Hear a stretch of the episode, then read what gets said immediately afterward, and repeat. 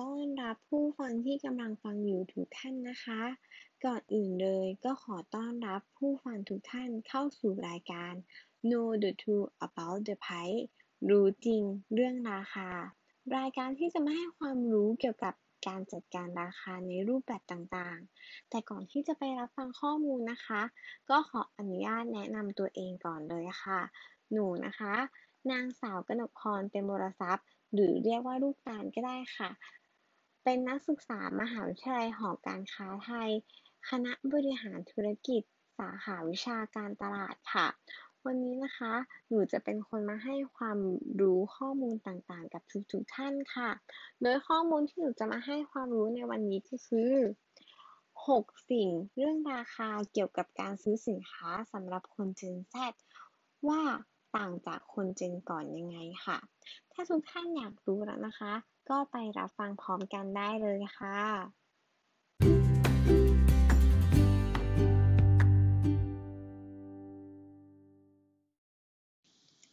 ข้อที่หนึ่งนะคะ ผู้คนในยุค Gen Z มักจะใช้อารมณ์มากกว่าเหตุผล ในการตัดสินใจซื้อสินค้าหรือบริการต่างๆ ขอยกตัวอย่างเป็นหนึ่งประโยคง่ายๆเลยนะคะ ที่คุณผู้ฟังทุกท่านน่าจะต้องเคยได้ยินกันอย่างแน่นอนค่ะ ประโยคที่ว่าก็คือของมันต้องมีค่ะ เราไม่รู้หรอกนะคะว่าของนั้นน่ะมันจะจำเป็นมากแค่ไหน หรือว่าของสิ่งนั้นมันอาจจะไม่ได้มีประโยชน์อะไรที่แตกต่างไปจากสินค้าทั่วไปเลย แต่ว่าเป็นของที่มีดีไซน์โดนใจ มีอินฟลูเอนเซอร์ที่เราชอบ มันดีต่อใจ เราคน Gen Z อย่างเรานะคะ ก็บอกได้เลยว่า ของมันต้องมีค่ะ ซึ่งจะทำให้เราตัดสินใจซื้อสินค้าหรือบริการนั้นได้ง่าย ๆ มากเลยค่ะ เกิดจากความชอบ หรือว่าความปลื้ม ความโดนใจ รู้สึกว่าไลฟ์สไตล์มันได้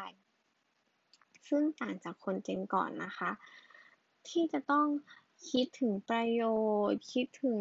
ราคา เทียบสรรหาข้อมูลต่างๆ กว่าที่จะตัดสินใจซื้อสินค้าหนึ่งอย่างค่ะ เพราะฉะนั้นการที่เราจะขายของอะไรนะคะ ถ้าเราอยากขายของให้กับคน Gen Z เราจะต้องทำสินค้าที่มีรูปร่างดีไซน์ที่มันโดดเด่นให้สะดุดตาเขาค่ะ รับรองว่าขายได้ปังแน่นอน ข้อที่สองนะคะ ผู้คนในยุค Gen Z มักจะเชื่อเรื่องการบอกต่อมากกว่าการโฆษณาสินค้าในรูปแบบต่างๆ ถ้าพูดถึงเรื่องการโฆษณา ก็ยังเป็นสิ่งที่จำเป็นนะคะ แต่ว่าเวลาที่คน Gen Z เห็นโฆษณา ก็รู้สึกว่าสะดุดตา หรือว่าอาจจะมีความสนใจเกิดขึ้น แต่ก็ยังรู้สึกว่ามันไม่น่าเชื่อถือพอที่จะทำให้ออกไปซื้อสินค้านั้นค่ะ แต่ว่าคน Gen Z นะคะหันมาใส่ใจ และก็สนใจเรื่องการบอกต่อการรีวิวสินค้าต่างๆ จากคนรอบข้างครอบครัวเพื่อนฝูง และในปัจจุบันจะเห็นได้มากอีกช่องทางหนึ่งก็คือคนในโซเชียลค่ะ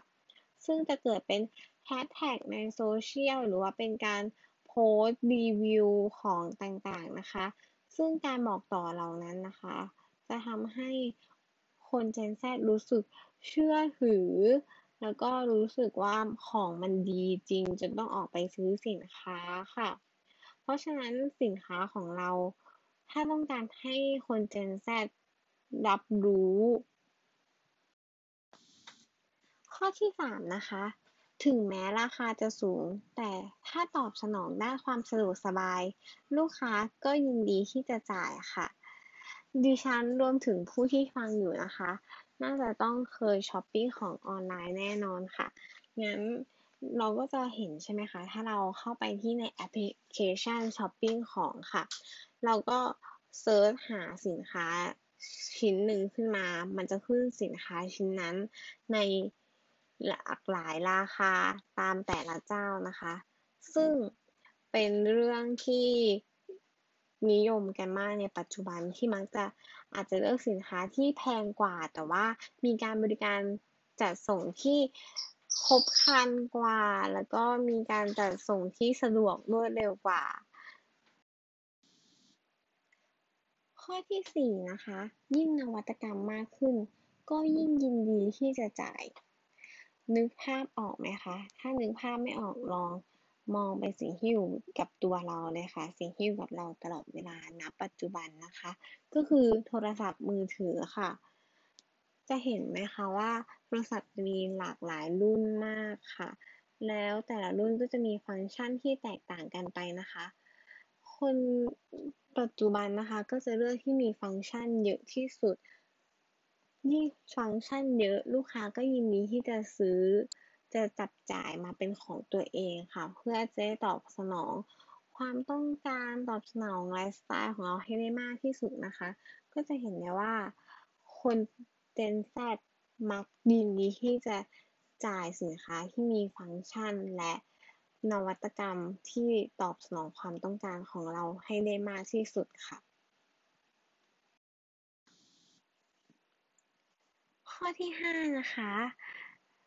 คน Gen Z มักจะหาข้อมูลสินค้าทางออนไลน์ก่อน จึงจะไปซื้อสินค้าทีหลังค่ะ บอกได้เลยนะคะว่าปัจจุบันเป็นยุคแห่งดิจิทัลเป็นยุคแห่งการสื่อสารทางออนไลน์นะคะ บนออนไลน์ก็จะมีข้อมูลสินค้า ข้อมูลผลิตภัณฑ์ ข้อมูลต่างๆ มากมายให้เข้าถึงได้ง่าย ๆ กันภายในคลิกเดียวเลยค่ะ คน Gen Z ที่อยู่ในยุคเทคโนอย่างเรานะคะ ก็ต้องพูดได้ว่าก่อนที่จะซื้อสินค้าหรือบริการนะคะ เขาก็จะไปหาข้อมูลเกี่ยวกับสินค้า เปรียบเทียบข้อมูลแต่ละรุ่นเปรียบเทียบศึกษาดูราคาก่อนที่จะตัดสินใจซื้อสินค้าหรือผลิตภัณฑ์ต่างๆ ค่ะ การที่เราจะขายของในยุคปัจจุบันนะคะ เราจึงควรทำสื่อโซเชียลเป็นของตัวเองค่ะ ก็คือ ทำให้ผลิตภัณฑ์ของเรานะคะ มีรูปร่างมีชื่ออยู่บนออนไลน์ค่ะ เพื่อที่ให้ลูกค้าได้ไปศึกษาหาข้อมูลใช้ในการประกอบการตัดสินใจค่ะ ก็ทำให้เรามีเปอร์เซ็นต์ที่จะขายสินค้าได้มากขึ้น แล้วก็เป็นที่รู้จักในหมู่คน Gen Z ได้มากขึ้นแน่นอนค่ะ และก็มาถึงข้อสุดท้ายแล้วนะคะ คือข้อที่หกค่ะ พฤติกรรมบุคคลมีผลต่อการตั้งราคาและซื้อสินค้าค่ะ จะเห็นได้ง่ายมากเลยนะคะ ยกตัวอย่างที่เห็นง่ายๆก็คือดาราค่ะ การที่ดาราหรือว่าคนที่เราชื่นชอบนะคะ ใช้สินค้าอะไร ไปกินข้าวที่ไหน ใช้ผลิตภัณฑ์อะไรโฆษณาสินค้าไหนนะคะ ก็ทำให้เรารู้สึกอยากใช้ตาม อยากซื้อหรือว่าซื้อเพื่อ support ดารา หรือคนที่คนที่เราชื่นชอบค่ะ การที่มีการที่สินค้าเป็นที่รู้จักนะคะ แล้วก็มีคน มีคนซื้อมาก มีคนต้องการมาก ก็จะทำให้มีผลในการสามารถตั้งราคาสินค้าได้สูงตามคุณภาพสินค้าที่เราทำได้เลยนะคะ โดยที่เราไม่จำเป็นต้องลดราคาเพื่อแข่งขันกับคนอื่นเลยค่ะ และตอนนี้นะคะก็เดินทางมาถึงบทสรุปแล้วค่ะก็เลยอยากจะขอสรุปให้คุณผู้ฟังได้ฟังกันแบบสั้นๆ กระชับเลยนะคะว่า 6สิ่งเรื่องราคาเกี่ยวกับการซื้อสินค้าหรูหราสำหรับคน Gen Z ต่างจากคน Gen ก่อนยังไงค่ะ ข้อที่1นะคะคน Gen Z จะใช้อารมณ์มากกว่าเหตุผล เพราะฉะนั้นสินค้าที่เราจะขายนะคะ จะต้องเป็นสินค้าที่มีเอกลักษณ์ดึงดูดใจหรือว่าน่าสนใจมีสไตล์ รับรองค่ะว่าได้เงินจากคน Gen Z แน่นอน ข้อที่2นะคะ ก็คือทำให้สินค้าของเราเป็นที่รู้จักในคนหมู่มาก และเกิดการบอกต่อค่ะ เพราะว่าคน Gen Z มักจะเชื่อการรีวิวจากผู้ใช้จริงมากกว่าการโฆษณาทั่วไปค่ะ ข้อที่ 3 ค่ะ คน Gen Z อย่างเรานะคะ ต้องการสิ่งที่มาอำนวยความสะดวกให้เราแบบครบครันค่ะ ถ้าเราถ้าพ่อค้าแม่ค้านะคะสามารถ